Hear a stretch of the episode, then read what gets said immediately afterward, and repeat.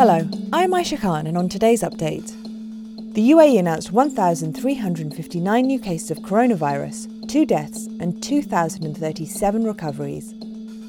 There are over 118,000 tests carried out. Globally, there have now been over 42.9 million cases.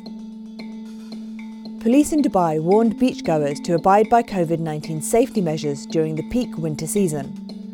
Crowds traditionally increase when the searing summer heat gives way to cooler conditions. Police urge the public to put safety first as authorities continue to deal with the pandemic. The force released a short advisory video to its 1.7 million followers on Twitter asking people to adhere to key coronavirus measures or face financial penalties. These include wearing a face mask, keeping a distance of at least two metres from others, and not gathering in groups of more than five unless they are family members. Those caught on the beach without face masks or gathering in large groups face fines of 3,000 dirhams. Abu Dhabi's holding company, ADQ, and Aldar Properties signed an agreement under which the Emirates' biggest listed developer will take over the development and management of government capital projects valued at 30 billion dirhams. Aldar will assume management of the government projects before the end of 2020 ensuring that all existing projects, which are due for delivery over the next five years, will continue to be developed.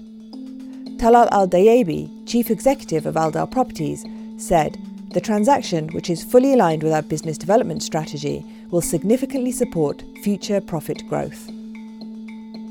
Banking giant Barclays is seeking $130 million from embattled Indian businessman B.R. Shetty through a claim filed in the Dubai International Financial Centre courts. The bank, in a court filing, said its claim is in relation to an unlimited guarantee provided by Mr. Shetty in January 2015 for funding extended to UAE Exchange, part of the businessman's Finablr Money Exchange and Digital Payments Group. According to the court filing, despite certain liabilities becoming due and payable by the defendant to the claimant under the guarantee, the defendant has failed to pay these.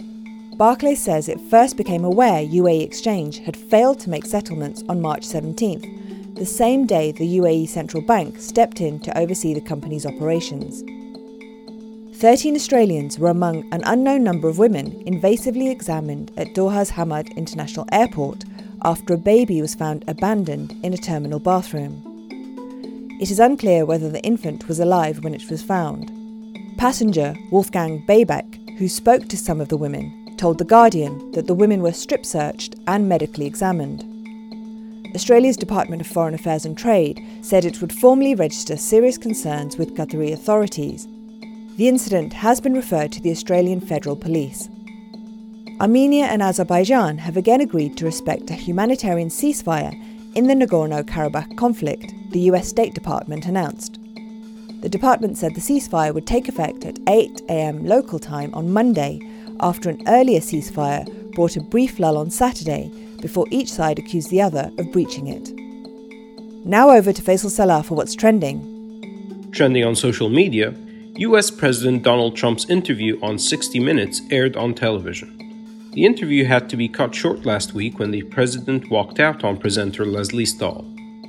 Also trending is the news of a referendum in Chile Chileans are flocking to the polls to vote for reforms on the constitution put in place by former dictator Augusto Pinochet.